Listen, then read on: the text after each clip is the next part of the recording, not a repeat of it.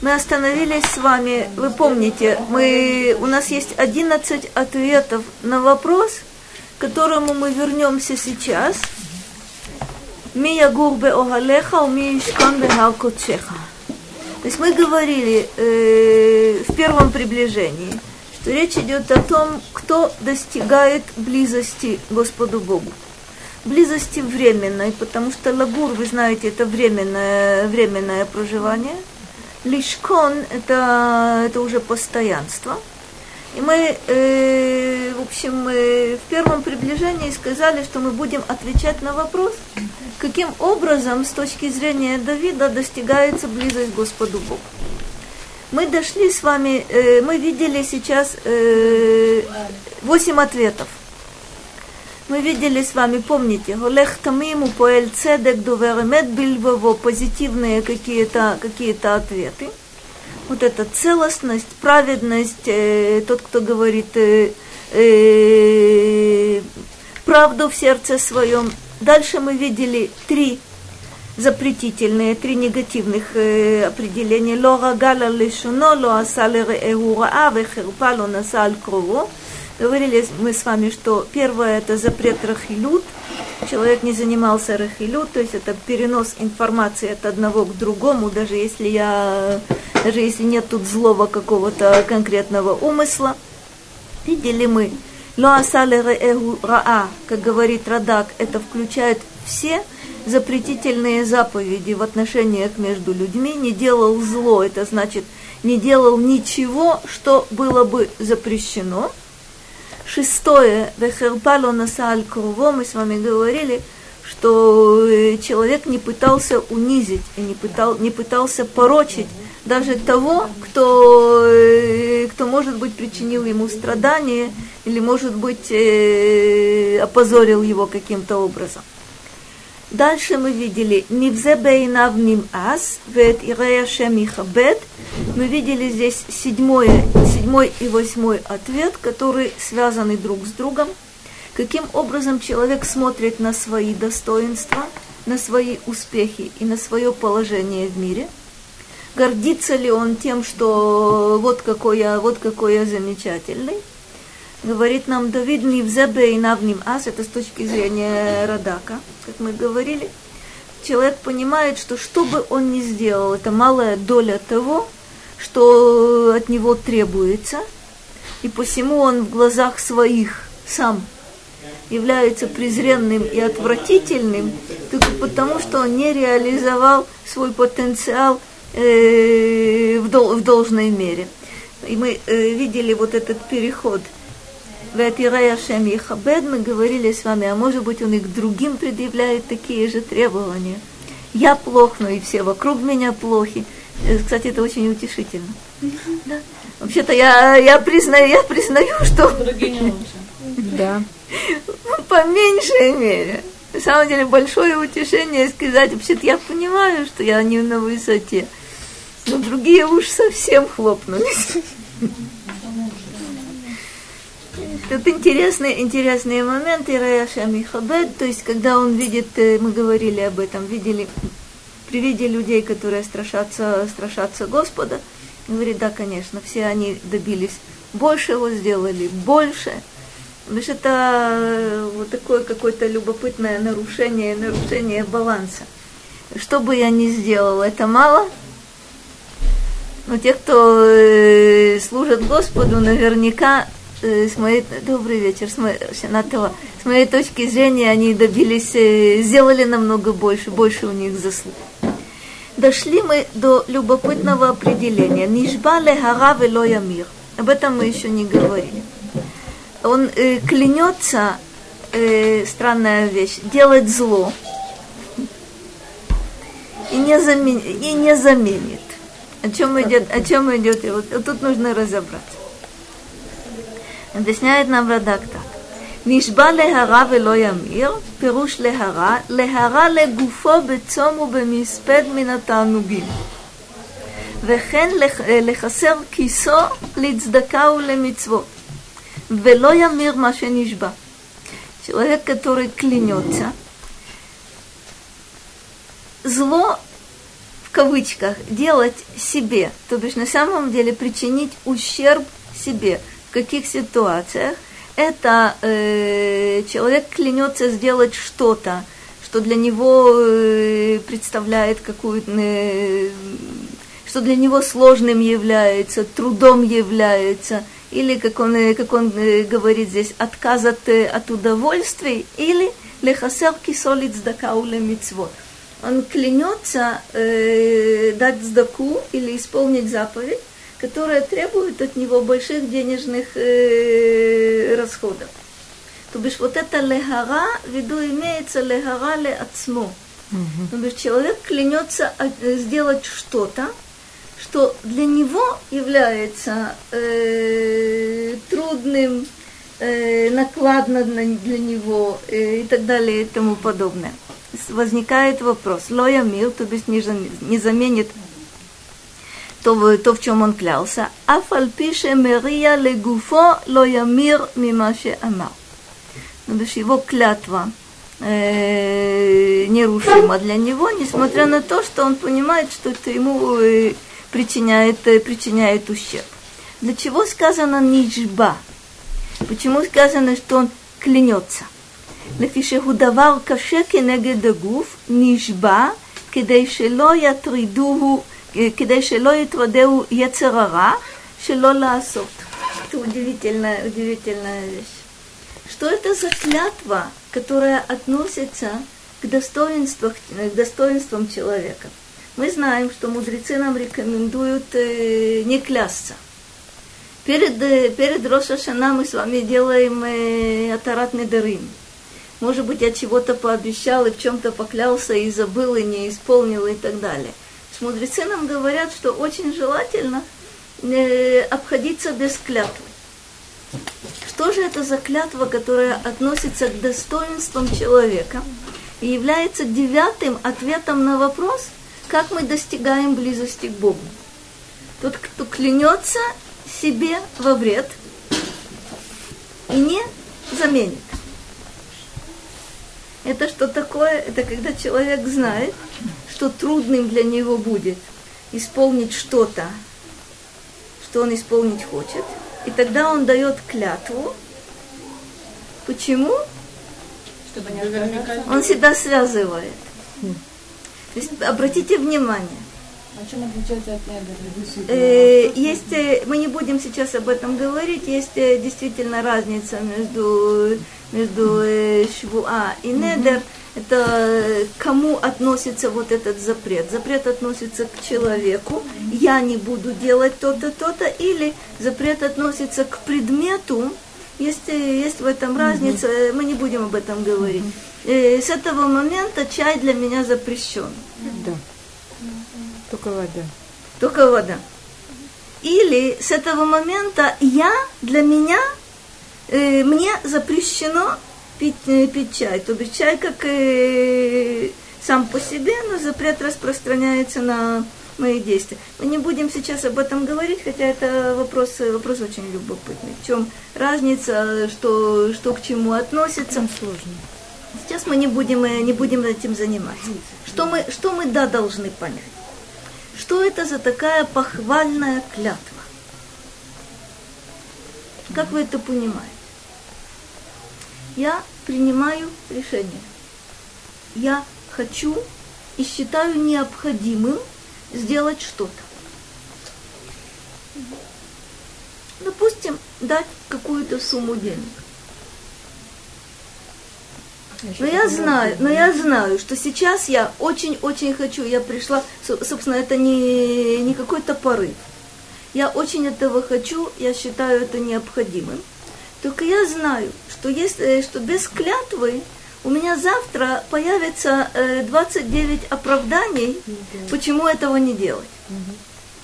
Кстати, не потому, что я узнаю завтра что-то, чего сегодня не знала. Кстати, это причина для расторжения клятвы.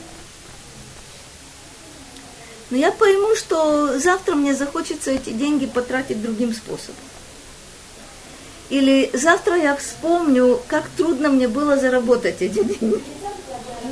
Сегодня я думала, думала о ком-то, я знаю, что Вам могут еще и посоветовать этого, не знаю. А, могут посоветовать, кстати, если это совет э, разумный, вполне, иногда он может, э, может являться причиной для расторжения клятвы.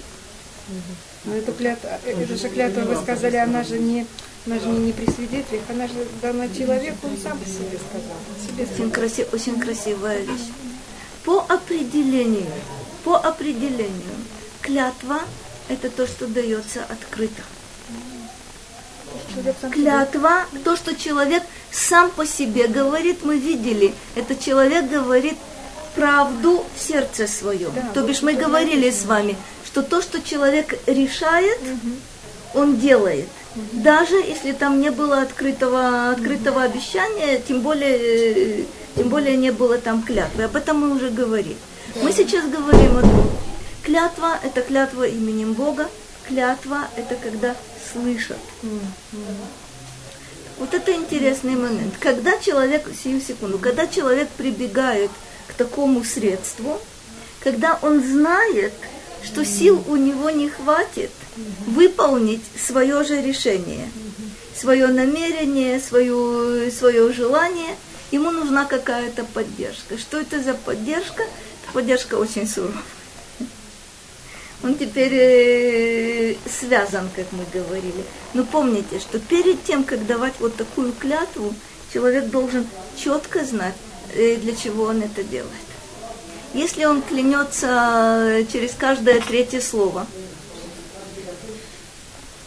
то понятно, что это не относится к категории вот этой похвальной, похвальной клятвы.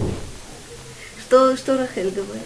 Я хотела спросить, во-первых, затем же говорит слово, что понимаете, ну, вообще есть человек, я считала так, что если человек что-то пообещал, то это уже как...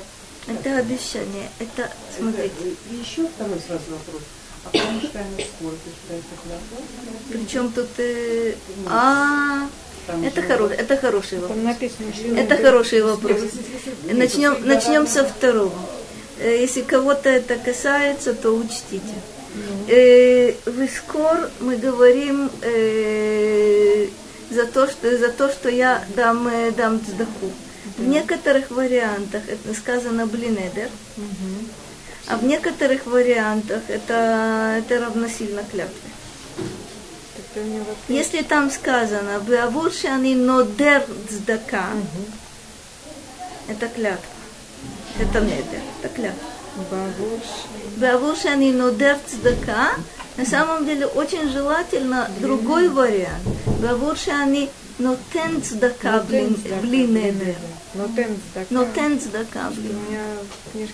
Вот это намного, намного, намного разумнее. Это не значит, как Рахель сказала, что если я пообещала в таком варианте или в ином варианте, я должна это сделать, верно? Но есть разница между обещанием. Смотрите, есть э, правило держать слово. Но это не клятва.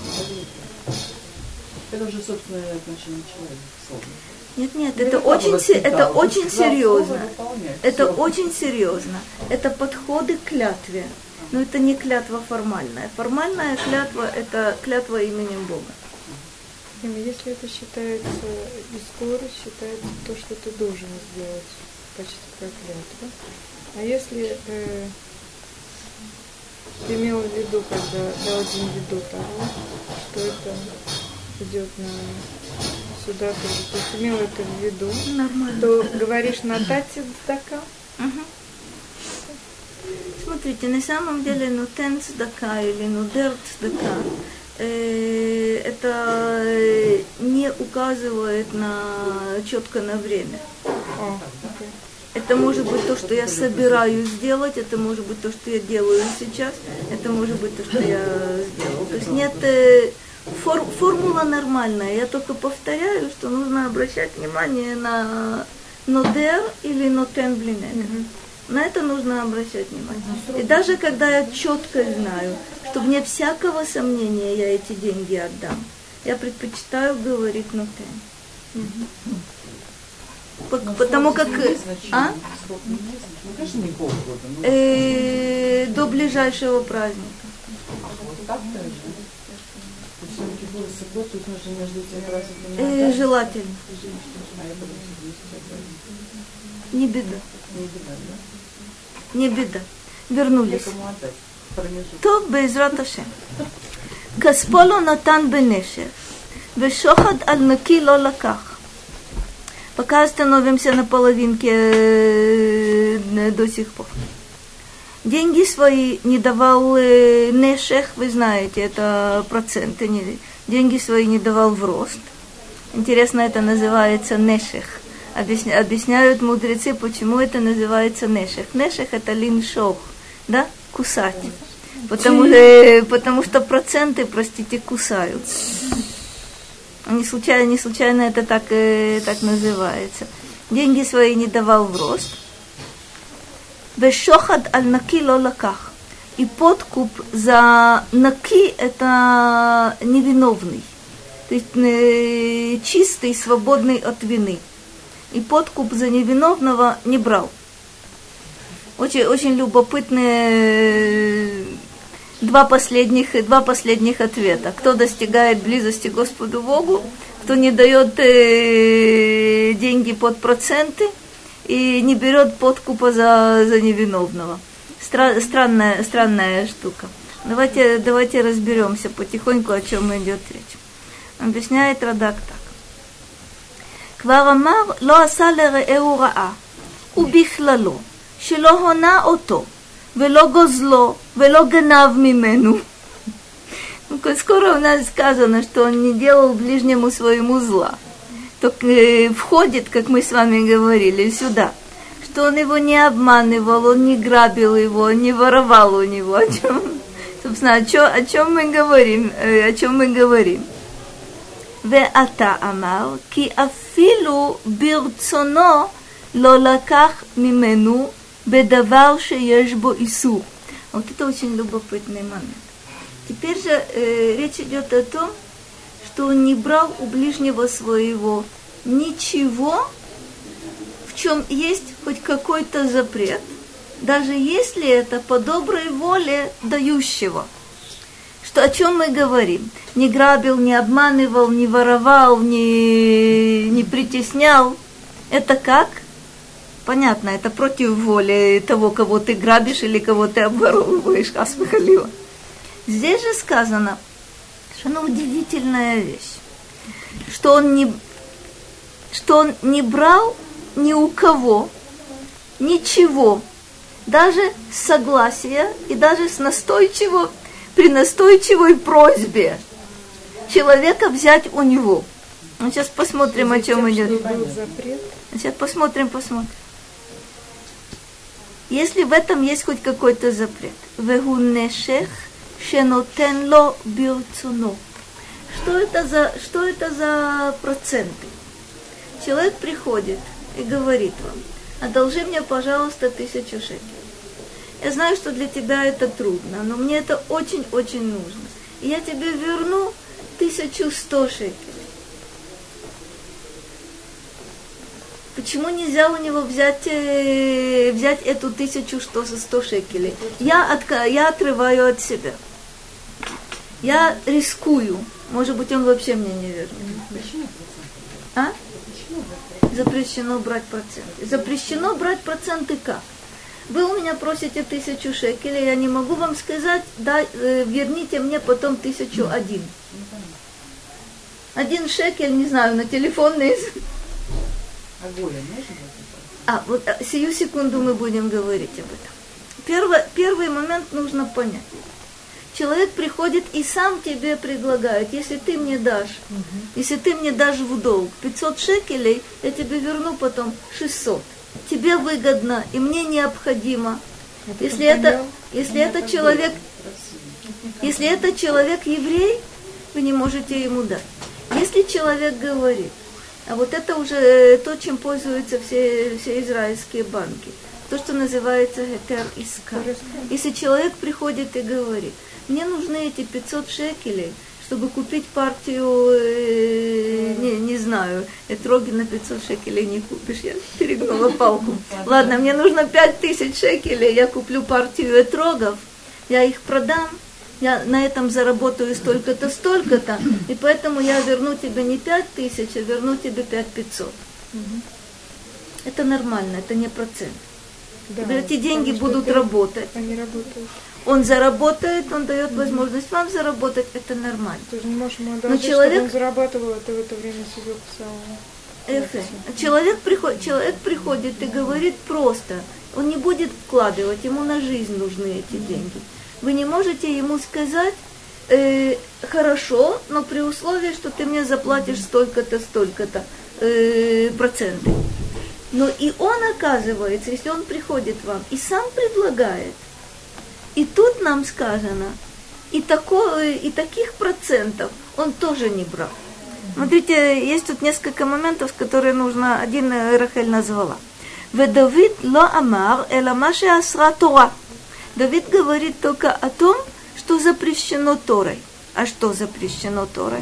«Кмоше не эмар, ло тосиф вело тигра мимену». То бишь это все в рамках, э, в рамках заповедей. «Вега Тора». לא אסרה אלא לישראל, אבל לנוכרי מותר, כמו שנאמר לנוכרי תחשיך. Интересная вещь. В Торе запрещено давать деньги под проценты только евреям. По отношению к неевреям сказано, то, что обычно мы немножко ошибаемся, это можно, но сказано ленохуй таших. Это совершенно не значит, что есть мицва, простите, драть, э, драть с кого-то с кого-то проценты. Что такое ленохой таших? В другой системе, в твоей системе, между людьми, которые живут вот в этих рамках, действует заповедь не брать проценты за суду. В другой системе, в которой живут другие, нет. этого нет. И поэтому ты не должен говорить, а еврею я не имею права дать под процент, и значит никому другому я не имею, не имею права дать под процент. Почему, почему так нет? Да потому что, смотрите, тут на самом деле накладываются две системы. Одна система – это внутренние отношения твои э, с тебе равными, с такими же, как ты. Другая система – это отношения со всем миром вообще. Ты не можешь... Какой принцип действует вот тут вот внутри? Как я обязан, так и он обязан. Вот эта взаимная обязанность – это внутренний круг. У всех, кто находится за пределами этого круга, нет такой обязанности. Поэтому ты не можешь сказать, я буду действовать, как будто бы он внутри, зная, что он будет действовать, потому что он, потому что он снаружи. Это просто не, не сочетается. Но есть одно интересное... Э, а? Э, полсекунды, да-да, определенно да.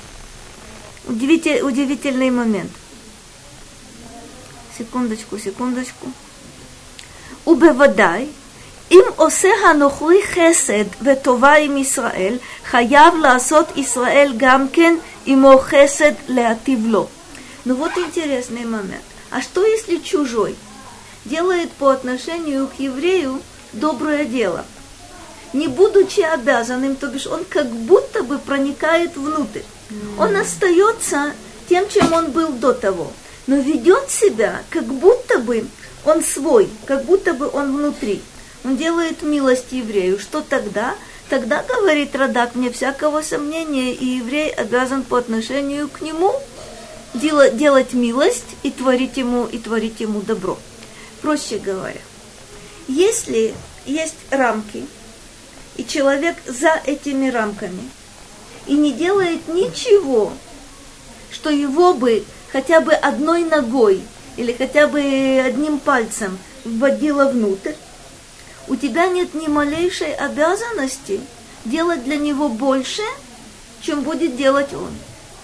Но если, добрый вечер, но если он со своей стороны по отношению к тебе ведет себя необычным образом, то бишь он делает хесед, он выходит за рамки своего, своих вот этих ограничений и делает для тебя больше, чем вообще-то от него требовалось и привычно для него, тогда ты якобы вот в этой точке вводишь его как будто бы в свой внутренний круг, и как ты, и как ты не будешь давать еврею под проценты, так и ему не будешь давать под проценты. Не потому, что он э, вдруг э, да, быстрыми темпами э, прошел гиюр, а потому что по отношению к тебе он вел себя из ряда вон хорошо. То есть это называется благодарность.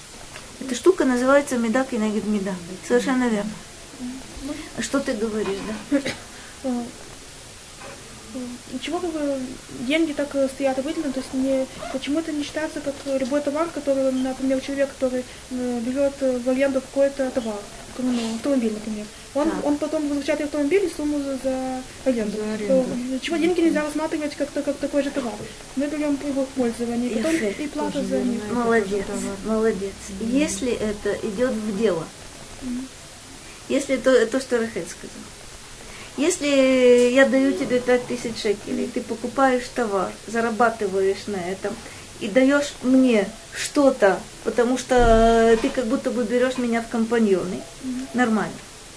Смотри, аренда, э, это немножко похоже. Аренда немножко другая вещь. Смотри, значит, тут э, история такова. Действительно, взяли машину в аренду. В известном смысле ты платишь э, немного.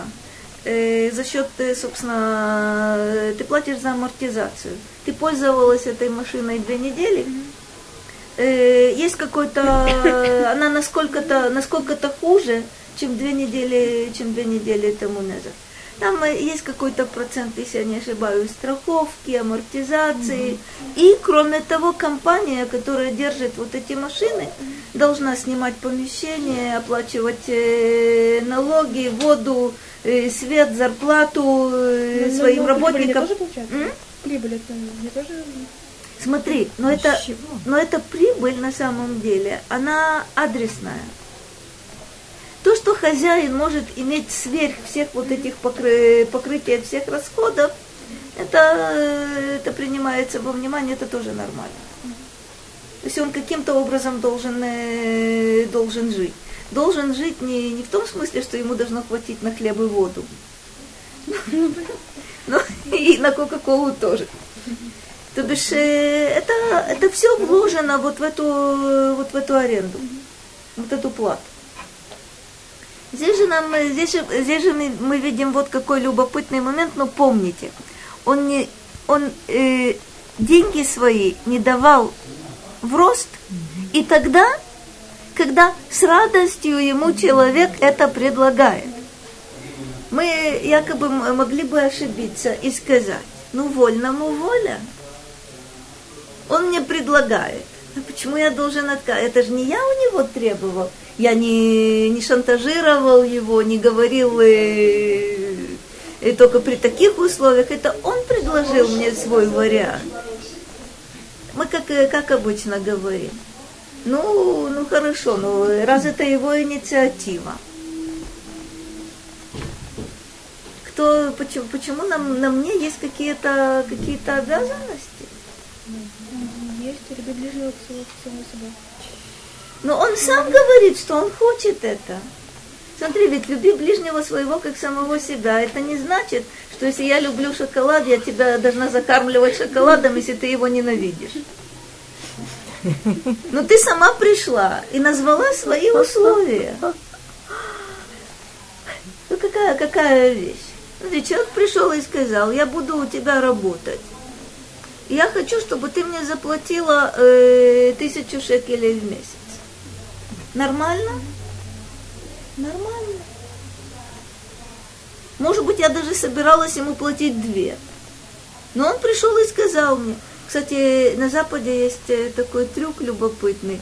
Он очень интересный, к которому я, в общем, никогда не могла, не могла привыкнуть, вряд ли уже привыкла. Так, так мне объясняли. И в Америке иногда, э, очень редко здесь, но в основном это на Западе. Когда человек приходит устраиваться на работу, один из вопросов, а какую зарплату ты хочешь? Mm-hmm. Я на такой вопрос не могу ответить. Скажите, если мне это покажется нормальным, возможным, я соглашусь, но, но называть вам сейчас суммы, а в принципе это нормально. Ты пришел и сказал, я буду работать за тысячу шекелей в месяц. Может быть, тебе действительно виднее. Я решил платить две. Но может быть, ты такой работник хороший, что и тысячи не стоишь. Ну, может быть, нет никаких проблем. Но оказывается, сейчас приходит и говорит, дай мне столько-то в долг, и я тебе верну с процентом, я ему должна сказать, прости, нет. Без процента. Mm?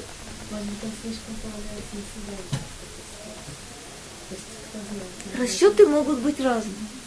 Но нам сказано, что если ты желаешь достичь близости к Богу, ты должен учитывать один любопытный момент. Когда человек предлагает тебе сделать что-то, и в этом что-то содержится запрет, а человек это знает и согласен, и у тебя уговаривает. Ну дай мне, пожалуйста, по морде. Простите. Только в том случае, если вы приводите кого-то в чувство, вы можете его бить. Но человек приходит и слезно просит, чтобы вы поставили ему фонарь. Понимаете, нельзя. Ага. Я балкусь.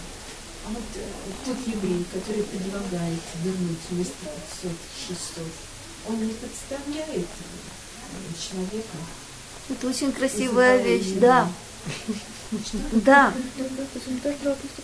Да. Определенно. Но нам здесь не сказано тот, кто просит, чтобы ему дали под процент. Нам сказано, он не давал под процент. Значит, на самом деле действие, смотрите, вы приходите и говорите, и говорите мне, слушай, давай пойдем сегодня ночью банк ограбим. Что я должна сказать? Нет, спасибо, я не желаю. От кого действие зависит? От того, кому делают вот это, вот это предложение. Кто-то предложил мне дать ему деньги под процент. От меня зависит, сделаю я это или не сделаю. Вы правы, здесь есть, есть момент любопытный, это немножко относится к категории, э, вы знаете, не ставить преграду перед слепым. Почему не ставить преграду перед слепым? Может быть, я не пойму. Может быть, я решу, что у человека есть какие-то основания. Может быть, я додумаю за него. Он мне, он мне предлагает э, вместо пятисот шекелей вернуть шестьсот. Может быть, он в дело их пустит и получит на эти пятьсот шекелей еще пятьсот шекелей. Но он может меня подставить. Он просит, потому что он считает, что так он э, получит скорее. Не знаю. Он меня просит по каким-то своим соображениям. Я могу додумать. Кстати, мы все с вами совершаем одну и ту же ошибку, только в разных э, вариантах. Мы всегда додумываем. Вместо того, чтобы спросить, мы додумываем. И после того, как мы додумываем, еще самый любопытный момент. Мы уверены в том, что это нам было сказано. Буквально на днях я столкнулась с ситуацией э, дикой, схватилась за голову, когда человек, глядя в глаза другому, говорит, ты мне сказал. Не было, ничего рядом не было, и не мог сказать, и не сказал. Но почему? Додумавши, он настолько уверен в этом, что он уже убежден в том, что так ему и было сказано. А это, это, это, колосс... это колоссальная проблема. Согласна я с вами, что есть в этом, э, в каком-то смысле, да, действительно, э, это значит подставить человека. Но решать только тому человеку, который получает вот это заманчивое предложение. Еще да, пожалуйста. А если ты занимаешь деньги, человек родителей занимается счетом, а если бы деньги лежали на счету, он получал бы процент. Да. Ты тут ты не помогаешь. я думаю, какой-то срок, все проценты, которые за это время должны будут идти, я... это тоже смотрите, в принципе, такой вопрос лучше задавать раввину, но в принципе, я думаю, что вы правы. То бишь, если, если это возмещение ущерба, это не процент. То есть деньги, деньги лежат и, допустим, в месяц приносят пятьдесят шекелей. Я говорю, знаешь что, чтобы ты не потерял, а мне, а мне это необходимо, и другим способом мне это, мне это еще дороже обойдется. То бишь, насколько, насколько я могу себе представить, э, это допустимо. Я не думаю, я не думаю, что это идеальный вариант, но, насколько я понимаю, это, это допустимо. Когда спрашивали, ну, как бы было сказано, что это как бы проценты, я сказала, ну, как бы я же теряю, например, если даю. Да. Значит, там проценты, сказали, нет, это получается, что это процент. Это надо спрашивать, надо спрашивать в каждом конкретном случае. Mm-hmm. Насколько мне помнится, человек mm-hmm. не должен терять. То, что он не теряю, должен, он не должен выигрывать, он не должен выигрывать. Но он не должен я терять. Скажу, что, как бы, но я, это, я не, это не так просто, mm-hmm. потому что, смотрите, Нет, я понимаю, есть, масса, есть масса суд, которые привязаны к доллару. А, значит, вы дали, вы дали эквивалент тысячи, тысячи mm-hmm. долларов, и тогда это стоило столько-то, mm-hmm. столько-то. Сейчас вы получите опять эквивалент тысячи долларов, но они будут mm-hmm. стоить, mm-hmm. стоить меньше, mm-hmm. и делать нечего. Mm-hmm. Это может быть изначально оговорено, э, есть, есть варианты, есть варианты.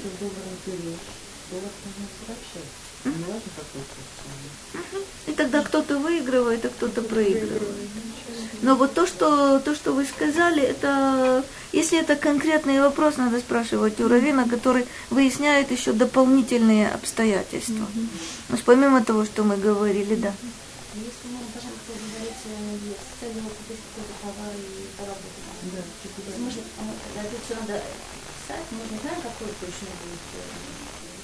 Смотри, конкрет, с конкретными вопросами идут к раввину. Все-таки надо написать, что для такой-то цели, для цели покупки товара. Есть такая, есть такая штука, опять же, это, это просто нужно знать намного больше, намного больше обстоятельств, чем мы, чем мы можем сейчас, скажем, этим заниматься. Это, это конкретный вопрос. Это должно быть оговорено. Угу. Угу. Угу. То есть, если я знаю, что я покупаю, покупаю сегодня холодильник, теоретически, понятия не имею сколько, за пять тысяч, который через э, три дня будет стоить э, десять тысяч, и у меня будет выигрыш такой-то, такой-то, но это, опять же, это надо, надо задавать конкретные вопросы. Теоретически мы видели с вами, даже тогда, когда, это, кстати, это не только, не, не только проценты, но и любое действие, которое связано с каким бы то ни было запретом, и по инициативе другого, это предложение заманчивое мне, это тоже, этого тоже не дело. Вехальваа добавляет еще один момент. Вехальваа бело нешех, ху хесед йотер мина матана. Это удивительное замечание. Почему именно, именно о судах здесь говорится? Почему не говорится о том, что раздавал направо, направо и налево? Он говорит удивительную вещь. Потому что суда беспроцентная – это милость намного большая, чем подарок. Почему? Потому что много людей откажутся взять подарок, но не откажутся взять суду. Это удивительная, удивительная штука. Действительно, мудрецы беспроцентную суду э, э, считают э, намного выше, чем, э, чем цдака. То есть прийти, прийти бедному дать энную сумму. В качестве подарка есть бедный, который не возьмет. А вот суда, которое предлагается, тут, э, тут человек э, чувствует себя намного, намного комфортнее.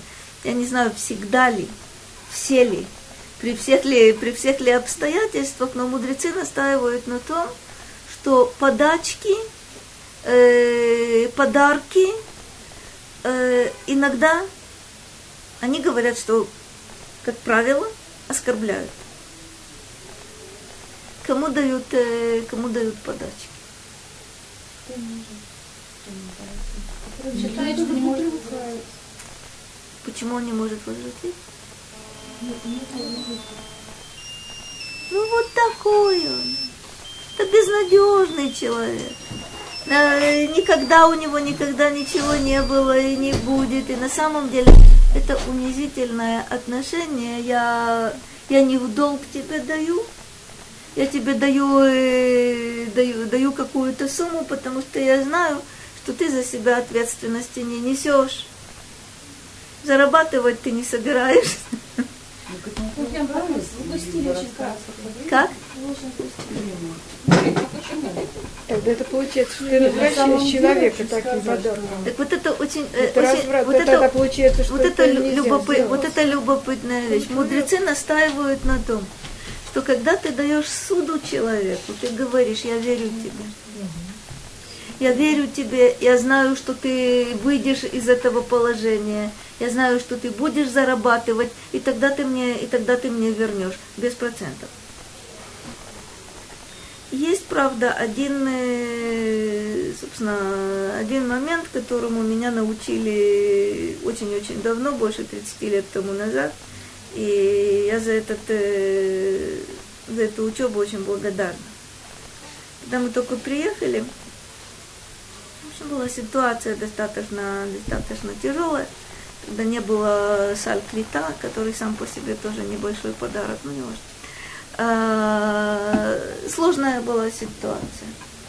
Папа пошел э, к своему знакомому, он познакомился с одной замечательной семьей, он пошел э, к своему знакомому и попросил у него э, в долг э, какую-то сумму.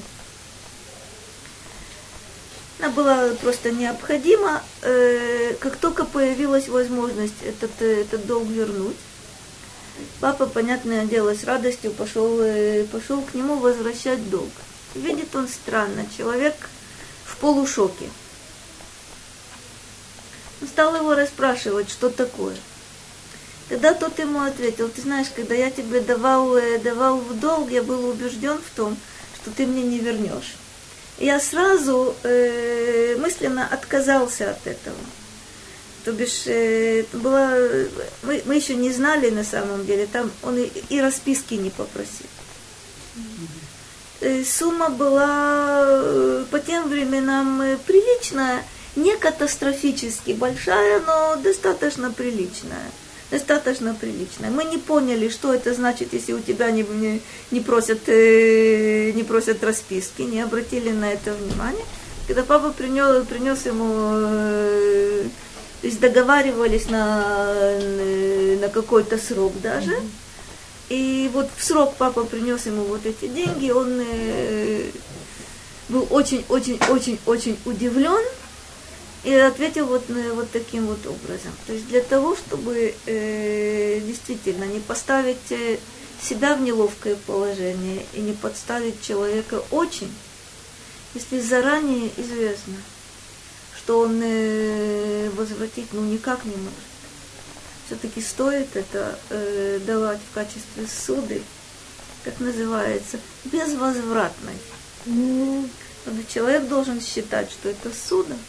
Лучше, но очень-очень стоит, стоит, если, если я знаю, что это ко мне не вернется, изначально считать, что это, что это подарок. Если наставит, надо себе это пусть дает. А он примет деньги. И ты используешь, конечно. Правильно?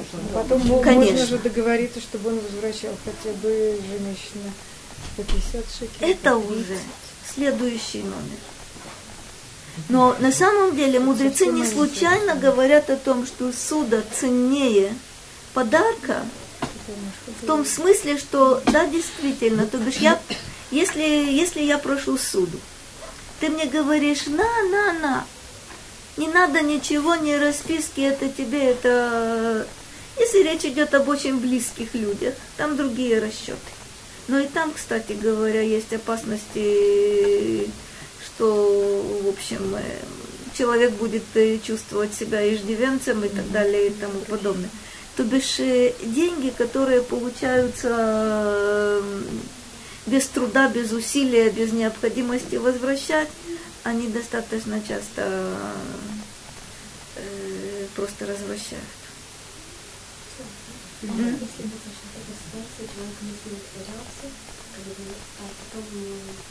Ну хорошо, это подарок, конечно.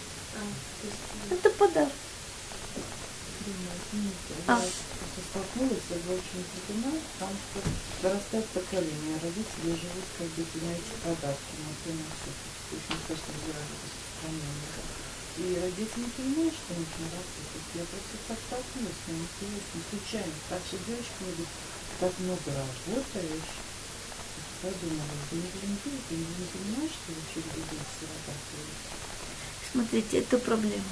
Потому что подарки, подарки имеют, я понимаю, подарки имеют одно любопытное свойство. Они не тогда, они не тогда, когда ты говоришь «дай», они тогда, когда тебе говорят «на». Но вот это «на» имеет какие-то, какие-то границы. Но когда человек привык, что ну вот есть рог изобилия, правда, довольно скромный, но не важно. Есть рог изобилия, из которого, из которого сып, посыпались, там, не знаю, шекели или чего-то, чего другое. Смотрите, это проблема. Проблема в том, что человек не несет ответственности за себя. Воспитыв... Совершенно четко воспитывает детей. В том смысле, что не нужно нести ответственность за себя и так далее. Есть в этом проблема. Есть в этом проблема. Что, э, что еще? Вешохад аль-наки лолаках. Ну, это совсем странно. За что берут подкуп? За что берут взятку? За виновного.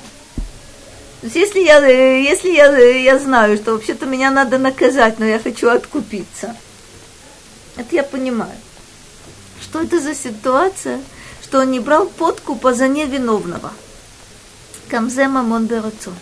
Объясняет нам Радак, что это тоже, когда деньги дают добровольно. Это как? Веим лехатот дин квар амарло асалере эураа везе бихлало. Ведь если сказано, что не делал ближнему своему зла, то понятно, что кривить судом относится к этой категории. Раз мне сказано не делал зла, значит не кривил судом. Как мы сказали, для чего обычно взятки берут? Чтобы судом кривить. Эла.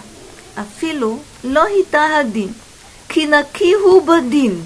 Эла шеханотен лохашав киясекен. А, эта ситуация красивая. А, человек не уверен. Не уверен, что его оправдают. Человек не уверен, что он получит желаемое. И пытается э, судью несколько поддержать. Взяткой. Вдруг судья плохо живет, да? А вдруг судья плохо живет. А вдруг этот судья без взятки не работает. Для него это бензин. Без бензина ни одна машина не поедет. А вдруг? А вдруг он сам не, не, не уверен, действительно он прав, не прав, виноват, не виноват. И решил подстраховаться. Но изначально можно давать взятки? Или здесь идет вопрос о том, чтобы не брать? Погоди, сейчас, сейчас посмотрим. Здесь речь идет о том, чтобы не брать. Насчет того, как давать, сию секунду подучимся. Но прежде, прежде всего, это, это очень любопытный момент. Мы не говорим о том, что судья взял взятку и судил в пользу виновного. Мы говорим о том, что судья, э, судье предлагается взятка, чтобы оправдать правого. Ага. Почему? Потому что человек ну, решил, решил несколько перестраховаться. Афальпикен лолаках мемон мибальдин леолам. То есть ни при каких обстоятельствах он ни у кого из э, сторон на суде не брал взяток. Даже, ну, ну Господи, ну великого, я и так собирался его оправдать. А он еще несет мне благодарность в конвертике. Почему бы мне, почему бы мне, я же, я же буду судить справедливо. Нет никаких проблем. Почему нельзя? Он, нет права... он сам дает. Вот он уже вынес податный приговор. После этого он имеет право его отблагодарить. Нет, понимаешь, нет. Понимаешь? Нет. А почему? Это благодарность. Это очень интересная вещь. Есть, есть, э, есть э, в Торе один очень интересный момент, который говорит, э, сформулирован так. Киашохад явер ин эйней пикхим. То есть взятка, она ослепляет кого пикхим. Пикеах – это тот, кто видит, зрячий, или пикеах – это человек разумный. Значит, о чем, о чем идет речь? Если ты берешь взятку, даже не для того, чтобы оправдать виновного или приговорить невиновного, но так, как ты сказала, все, суд кончился, приходит да. тебе человек с, с борзыми щенками. Ну, почему бы, их, почему, почему бы их не взять? Нельзя. Нельзя, любопытно, нельзя, потому что дальше ты будешь ожидать этот конвертик или очередного борзого щенка. Значит, на самом деле, что произойдет? Произойдет смещение определенное. Значит, ты помнил, вот я э, вчера, вчера у меня был, был суд, да, очень, да, я очень честно отнесся к этому делу, потом мне принесли большой подарок, или, простите, даже если маленький. То дальше, дальше произойдет вот какая вещь. Всегда, когда, когда человек будет судить, он будет сознательно или подсознательно ждать благодарности. И этой благодарности не получая, опять это будет ослепление с другой стороны. Я работаю, я такой хороший, я такие приговоры выношу, а вы... И тогда на самом деле получат и направо, и налево. То бишь там любопытно, что на уровне подсознания. Даже сам человек не поймет, что с ним происходит. Вот это смещается фокус. Появляется момент ослепления, который человек сам не осознает. Понимаешь? И неважно, это, это дается перед тем, как он вынес приговор, это самое страшное, или после того, как он уже вынес приговор, эта штука будет на него разрушительно действовать, даже если он не поймет, что произошло. То есть он будет считать, что все то же, все то же самое.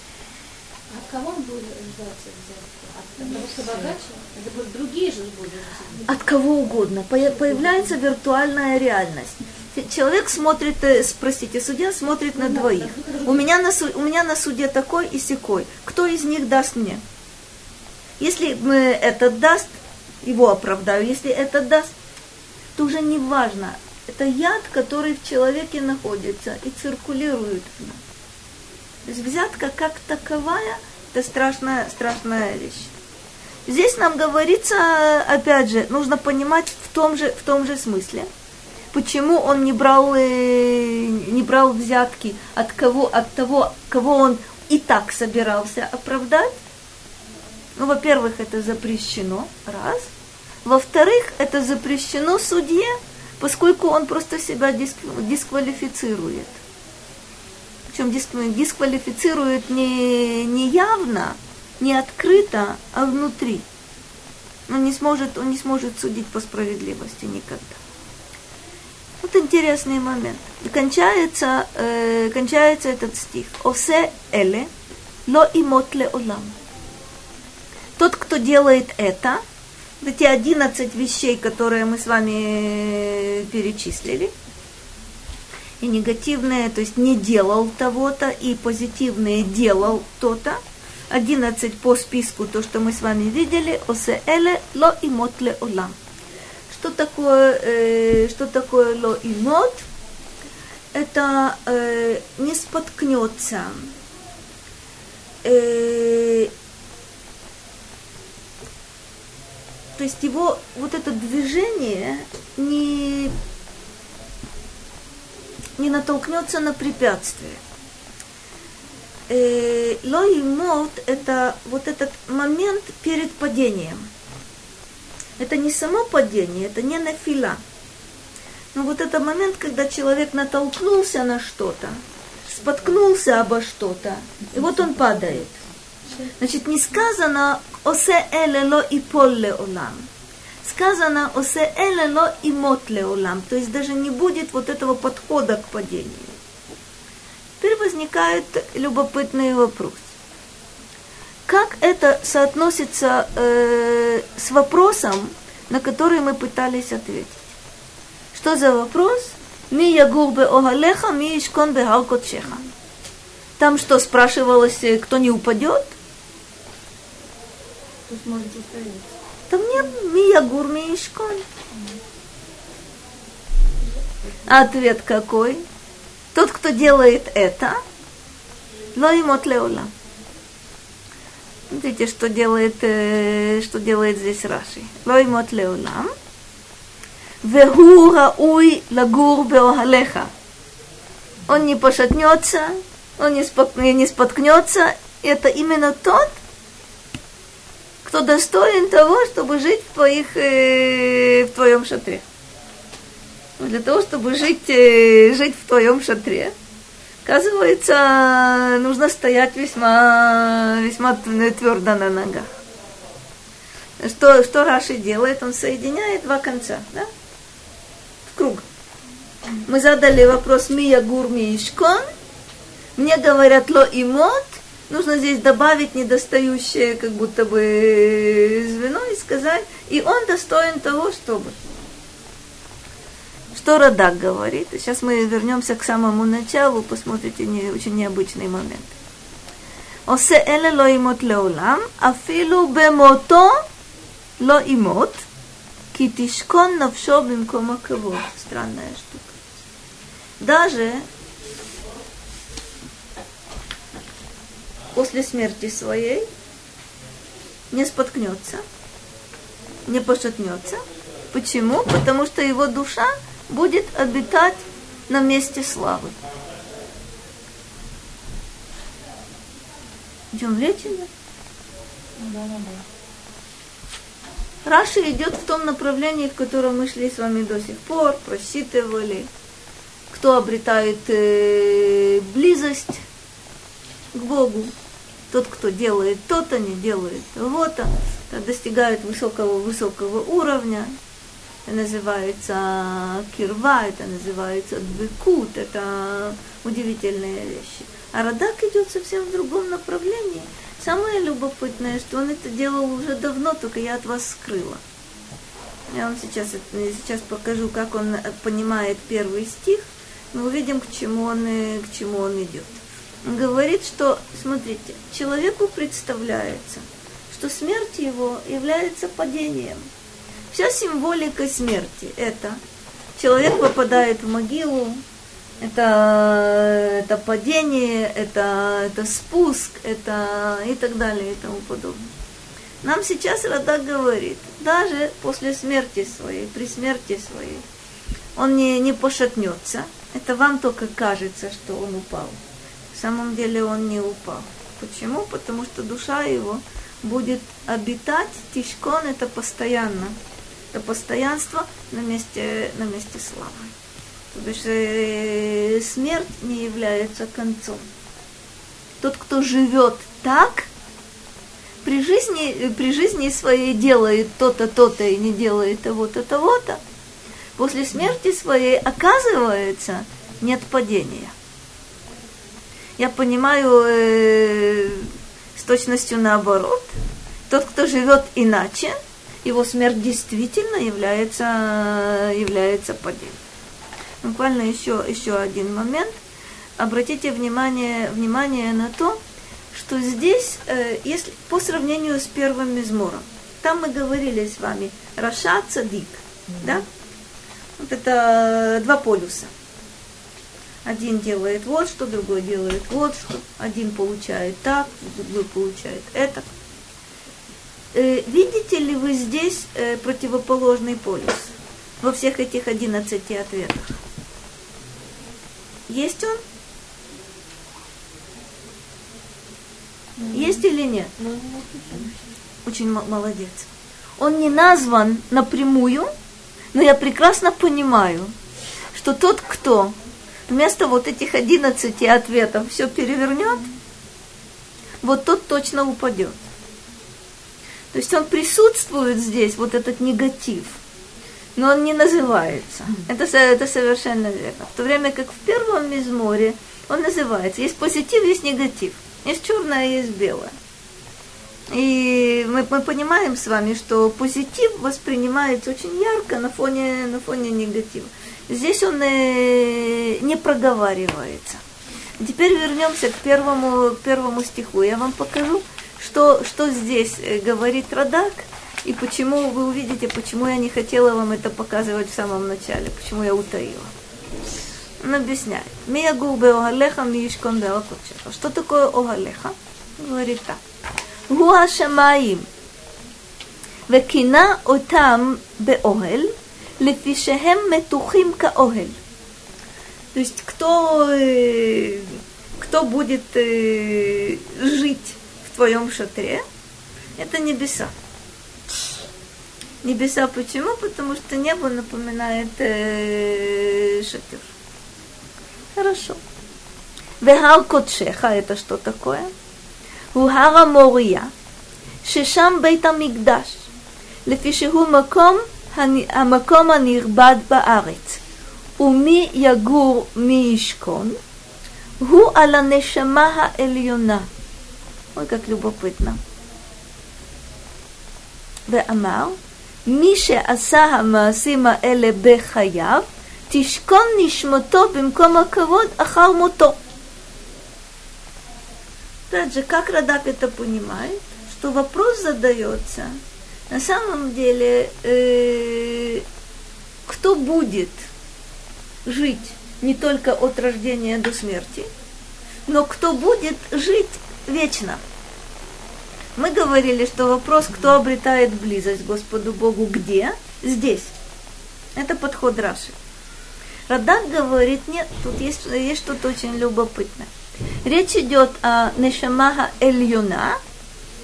То есть нешамаха эльюна – это под высшей душой в виду имеется не животная душа, не жизнеспособность, а более высокие ступеньки души, которые действительно вечными являются, если человек не позаботится о том, чтобы, чтобы совершенно четко, чтобы унизить, чтобы разрушить, чтобы запятнать. Да, действительно. Вот любопытный момент. Здесь человек, э, это, вот эта концовка э, у Радака, она относится, относится к началу. Человек, который делает то, о чем мы говорили, и не делает то, о чем мы говорили, душа его будет находиться, высшая душа его будет находиться в имком акавод, на месте славы. И вот тут возникает любопытный момент. Если он говорит, что огалеха – это небо, харкотшеха – вот эта гора, гора святыни твоей, нет вариантов, это, это храм. И что же тогда получается? Что он хочет сказать? Удивительная вещь. Ага, это связь, это действительно связь с небом. Но это здесь, это на земле. Оказывается, Радак намекает на то, что вообще-то при жизни своей земной человек уже имеет возможность. Какую? При, в храме находиться, когда он Байзраташем будет. Но это любопытные моменты, которые мы, в общем, нужно напомнить. Мудрецы говорят, собственно, это один из моментов в тайном учении, очень, очень интересный, очень серьезный, что храм на земле соотносится с храмом на небе. То есть мы понимаем, что никаких там стен и никаких там камней нет на небе. Но на самом деле храм на земле это не, это, это не стены, не камень, не дерево. Это что-то совсем, это внутреннее содержание. То бишь вот это контакт неба с землей. И мы прекрасно понимаем, что здесь есть вот какой, вот какой момент. Живя на земле, дыша воздухом, со всеми, со всеми сопутствующими. Когда человек пьет воду и ест хлеб, и пьет вино Байзраташем. Есть способ, когда здесь, в земной реальности, ты делаешь прорыв в другую реальность. Интересный момент. Помните, мы говорили с вами в, в первом мизморе, мы говорили о беторато егеге йомам велайла, ким беторат Ашем хевцо у беторато егеге йомам велайла. Это был один ответ. А здесь дается другой ответ. Оказывается, и через поступки твои, через действия и отказ от запретных действий, ты тоже делаешь вот этот прорыв из земной реальности в реальность небесную, при жизни. Понятно, что и после смерти душа, душа является вечной, и душа находится вот в этом, вот в этом шатре, или то, то, что мы называем очень условно небесным храмом. Называйте как хотите. Ган Эден, Олам аба. Есть масса названий для одного, для одного и того же, хотя есть немножко различия между, между этими определениями. Это пятнадцатый мизмор. Хотите, понимаете это так, как Радак понимает. Хотите, понимаете, это в виде фальсифицированном, который я вам раньше предлагала. И то, и другое верно, кстати говоря. Потому что любой мизмор можно понимать на разных-разных уровнях. И мы увидим с вами в дальнейшем. Следующий, следующий мы возьмем с вами двадцать третий мизмор. Я там покажу вам очень любопытную вещь. Что этот мизмор можно понимать как относящийся к Давиду и связанный с его биографией, как относящийся к любому человеку, в том числе каждому из нас, и как относящийся к, э, к народу Израиля. И это любопытнейшим образом тремя как будто бы направлениями идет. Э, это три интереснейших пласта, которые не отрицают друг друга. Одни и те же слова, очень короткие мизмор. Я его, должна признаться, что я его очень-очень-очень-очень-очень люблю. Как мне сказали, сказали в другом месте, ну как ты можешь говорить, этот я люблю. Предполагает ли это, что другой ты не любишь? Я сказала, ой, нет, я все люблю, но этот особенно. Кто-то что-то хотел спросить, простите. Я хотела посмотреть, что вы имеете. Человек, который даже не учит постоянно Тору, этого мы не хотели. Смотри, человек, который, человек, который не учит Тору. Нет, нет, не так сказал. Не человек, человек, для которого Тора это его, ну, ремесло, да, занятие. Хорошее ремесло. Постоянные занятия, которые восемнадцать часов в сутки. Гляди. Это, это один из интереснейших вопросов. Значит, на самом деле, когда мы говорили о первом мизморе, или если ты, если ты хочешь взять более позднюю формулировку, это, это подход Рамбама. Могу привести еще много-много других э, вариантов. Значит, на самом деле, в идеале так. Чем бы человек ни занимался, он должен заниматься и думать только о том. Это не значит, что ему, бедному, работать нельзя. Можно ему работать. Но условие должно быть. А условие это, это очень серьезное. И днем, и ночью. То, то о чем говорит первый мизмор. Йомам валайла. Тора – это содержание твоей жизни. Это смысл твоей жизни. Если для того, чтобы реализовать это содержание и смысл, ты должен восемь часов в день работать, я имею в виду рабочее место, не знаю, за станком, с метлой, и за, с компьютером и так далее, так обстоятельства, только если это по-честному, так обстоятельства складываются, чтобы кормить себя и кормить детей, и иметь возможность заниматься Торой, тебе нужно восемь часов в день работать, работа. Но ты должен знать, что это средство, а Тора является целью. Гляди, если человек может двадцать четыре часа в сутки учить Тору, честь ему и хвала. Ну, я не это спрашиваю. Я спрашивала, что он имел в виду, когда он не спрашивал. Имел, имела в виду, имела в виду я следующее. Без изучения Торы ничего из здесь вышеперечисленного человек исполнить не может. Для того, чтобы исполнить, нужно знать. Для того, чтобы знать, нужно знать, кстати говоря, не только формально, а считать, что для тебя это жизненно важная вещь. То бишь, видишь ли, особо выдающиеся люди,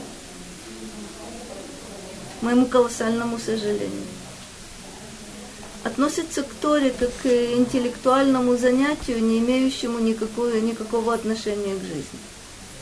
С моей точки зрения, это просто катастрофа.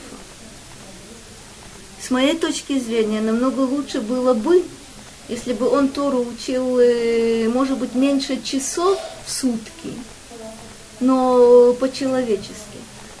Смотри, на самом деле, все, что человек узнает из э, письменной Торы, из устной Торы, должно быть для него, вот это для меня, это мне сказано.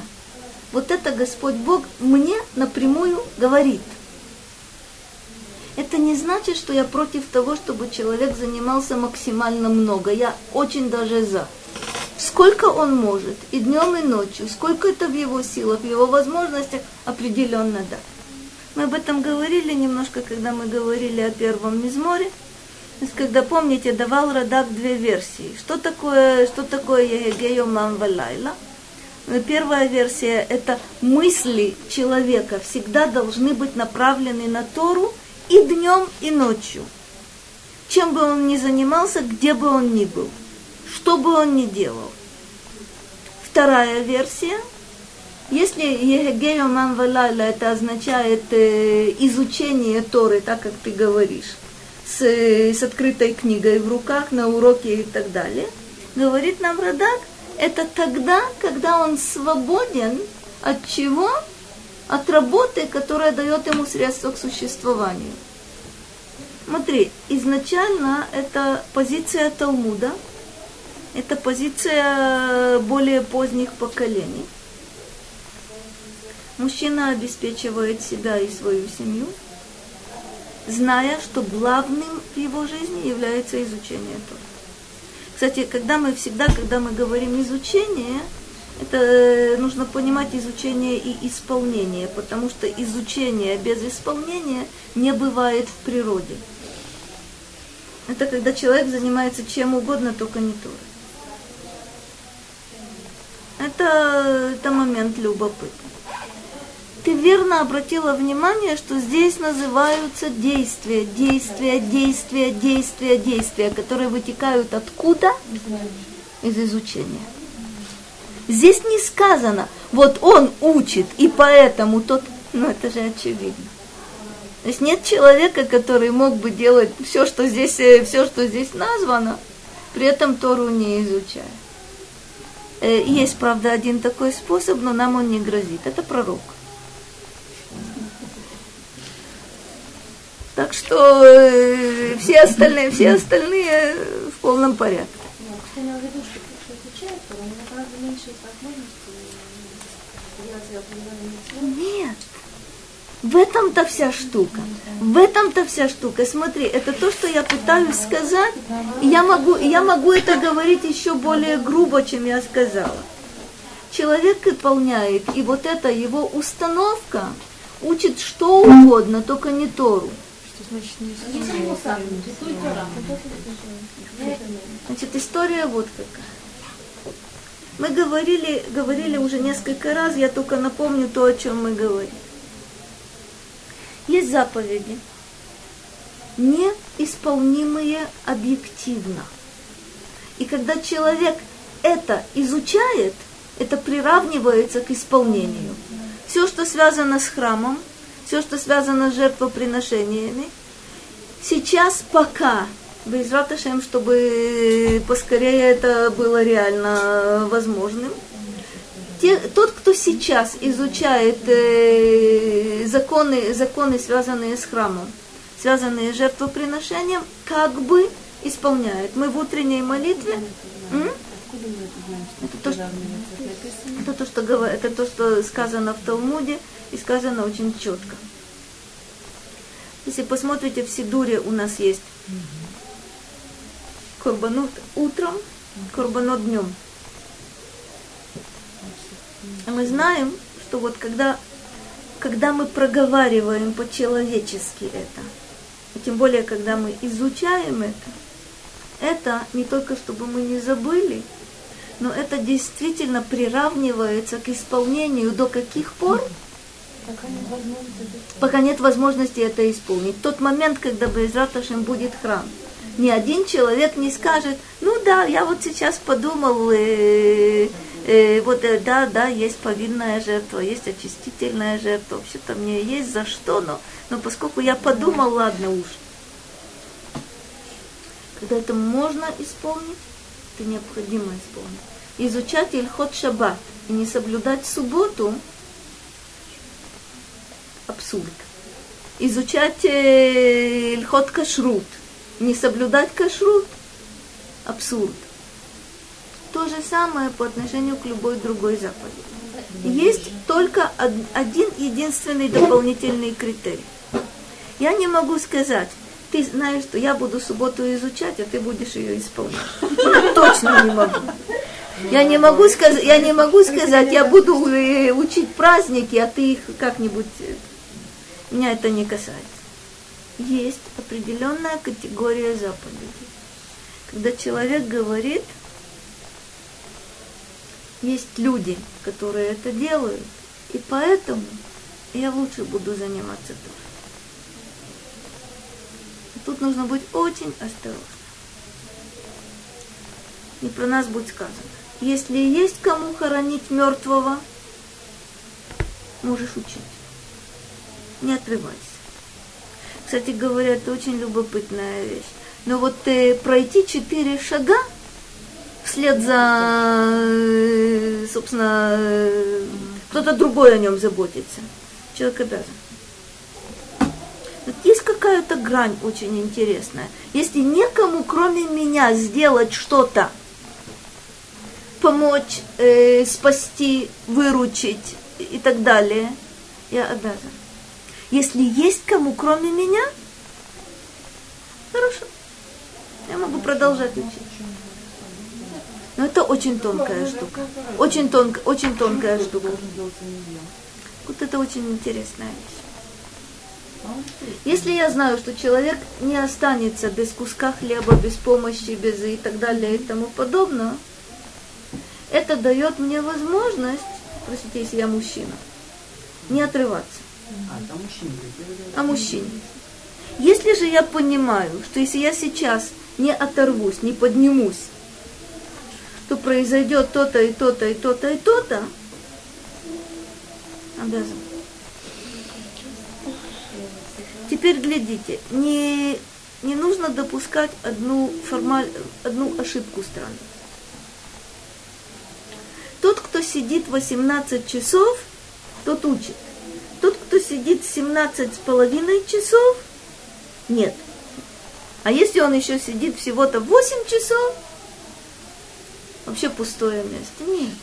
У каждого свой темп, у каждого свои возможности, у, каж, у, каждого, у каждого, собственно говоря, не только интеллектуальные возможности разные, но и, гляди, я знаю человека совершенно замечательного, который сейчас учит действительно днем и ночью. Я помню, как он начинал э, лет пятнадцать тому назад, он не мог полчаса высидеть. Но любопытно, вот те полчаса, которые он все-таки высиживал, за эти полчаса он делал то, что люди делают за несколько хороших часов. И его поняли, его оценили, этого парня. И действительно он начал с одного седера, со скрипом, потом с двух седеров, он перешел на два, потом на три. Что любопытно, вот тот период, когда он полчаса не мог высидеть спокойно, у него, по всей вероятности, были шипы на всех стульях. Я не знаю, по какой причине. На лету он схватывал. На лету. Потом он постепенно научился очень неплохо. Замечательно продвигает. Но сказать такому человеку, который не может выдержать сходу восемнадцать часов, сказать, все, что ты делаешь, это попусту, это пустое, потому что ты всего-то три часа в день, да, это Бог. Кому-то нужно с этого начинать, а, кстати говоря, кто-то это и будет продолжать всю свою жизнь. Не потому что он глуп, а по целому ряду каких-то других, э, других обстоятельств. Это разные способы восприятия, это разные... Очень все, очень все это непросто. Мы хотя бы только начнем чуточку, чуточку, чуточку. Вот этот мизмор. А?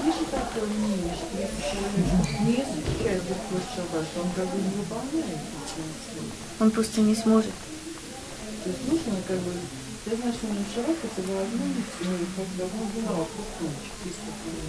Смотрите, учить, учить нужно.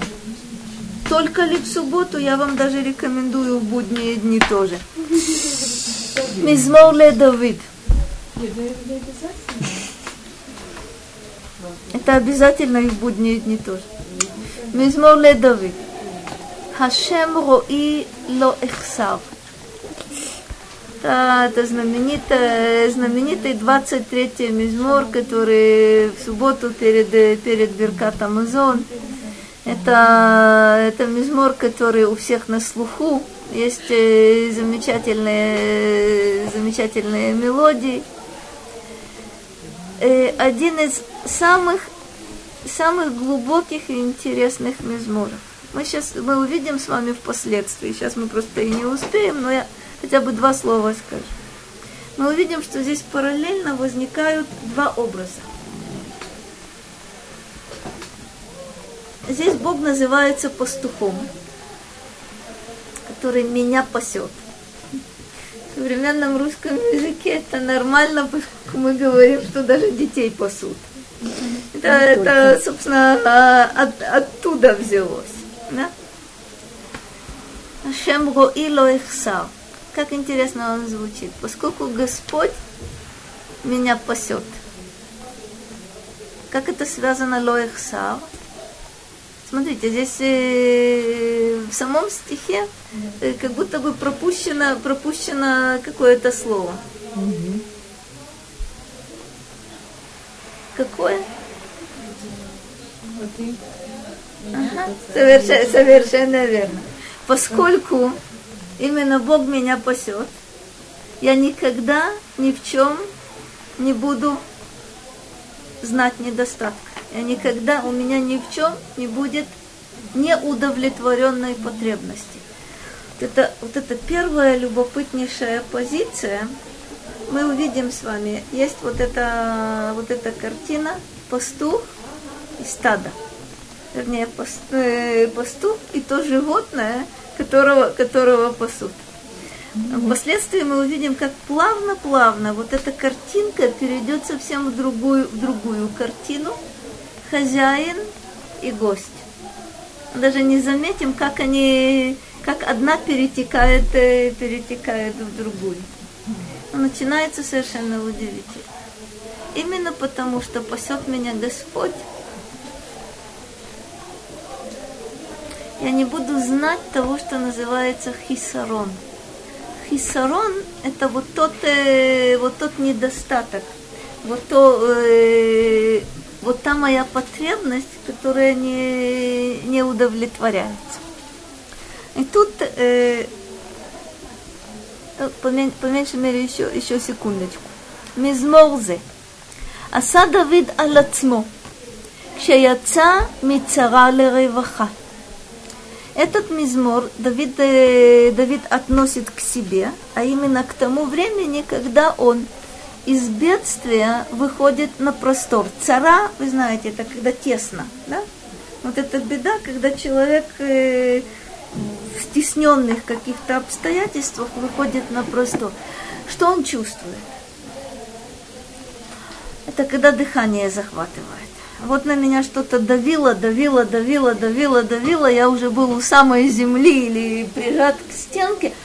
И вдруг я чувствую облегчение. Вот в, это, вот в этом состоянии Давид, Давид составляет двадцать третий мизмор. Или он неэмар аль Исраэль, шеёмру кен бецитам мибавель. Или же это относится к народу Израиля, которые именно это скажут, когда они выйдут, выйдут из, изган, из изгнания в Вавилоне. То есть очень, очень забавная, забавная вещь. Значит, либо мы говорим, о, э, Давид говорит о себе, на материале своей, своей биографии. Вот было невыносимо, вот была тупиковая ситуация, и вдруг ты вышел на простор. Или народ почувствует то же самое, когда оно из изгнания в Вавиле, когда ситуация тупиковая, ну как же, прошло семьдесят лет, а храм не построен, и на что вообще можно надеяться? И когда уже, когда уже готовы пить, пить вино вместе с Ахашверошем во знаменование того, что храма не будет, куда уж большая беда и куда уж большая теснота, и а потом будет, э, будет выход из вот этой странной тесноты, которую... Интересно, смотрите, ситуация в Бавеле – это та теснота и та беда, которую своими руками, в принципе, сделали. Ты загнал себя в западню сам. В принципе, любая теснота так, нет? Это очень, очень интересная вещь. Э, я с тобой согласна, но иногда фактор объективный, как будто бы, да, просматривается... Э, э, я с тобой согласна, я с тобой согласна. То есть э, вот там вот, э, на перу Ахашвероша, люди наверняка могли бы сказать, это что, мы выбрали, это вот так с нами произошло. А мы со стороны глядя говорим, это вы себя загнали. Как это? Они не загнали. Еще их как вынуд... загнали. Их вынудили. Вот это, вот царский это... приказ нельзя слушать. Вот это хорошая штука. Говорят, мы покушать заранее, получать удовольствие. Это, это, это обычно. Это, это, смотрите, это понятно, мы, к это, но... мы к этому вернемся. Прежде всего, мы называем, мы называем две позиции. Либо это Давид, либо mm. это народ. А вторая? У Раши либо Давид, либо народ. А любой человек? Любой человек, это мы увидим с вами у Раши. Okay. Увидим и другой момент. А? Ой, это страшно. А, когда мы посмотрим с вами здесь вот этот мизмор, вы посмотрите, каким образом вот эти три линии идут параллельно, не, не противореча друг другу. Мне осталось только вам пожелать гмар хатима тува. Байзраташем, встретимся после, после Суккот, чтобы, чтобы был у нас очень-очень-очень хороший год. Изратошем, чтобы были только добрые вести. И в большое, больших количествах. В среду.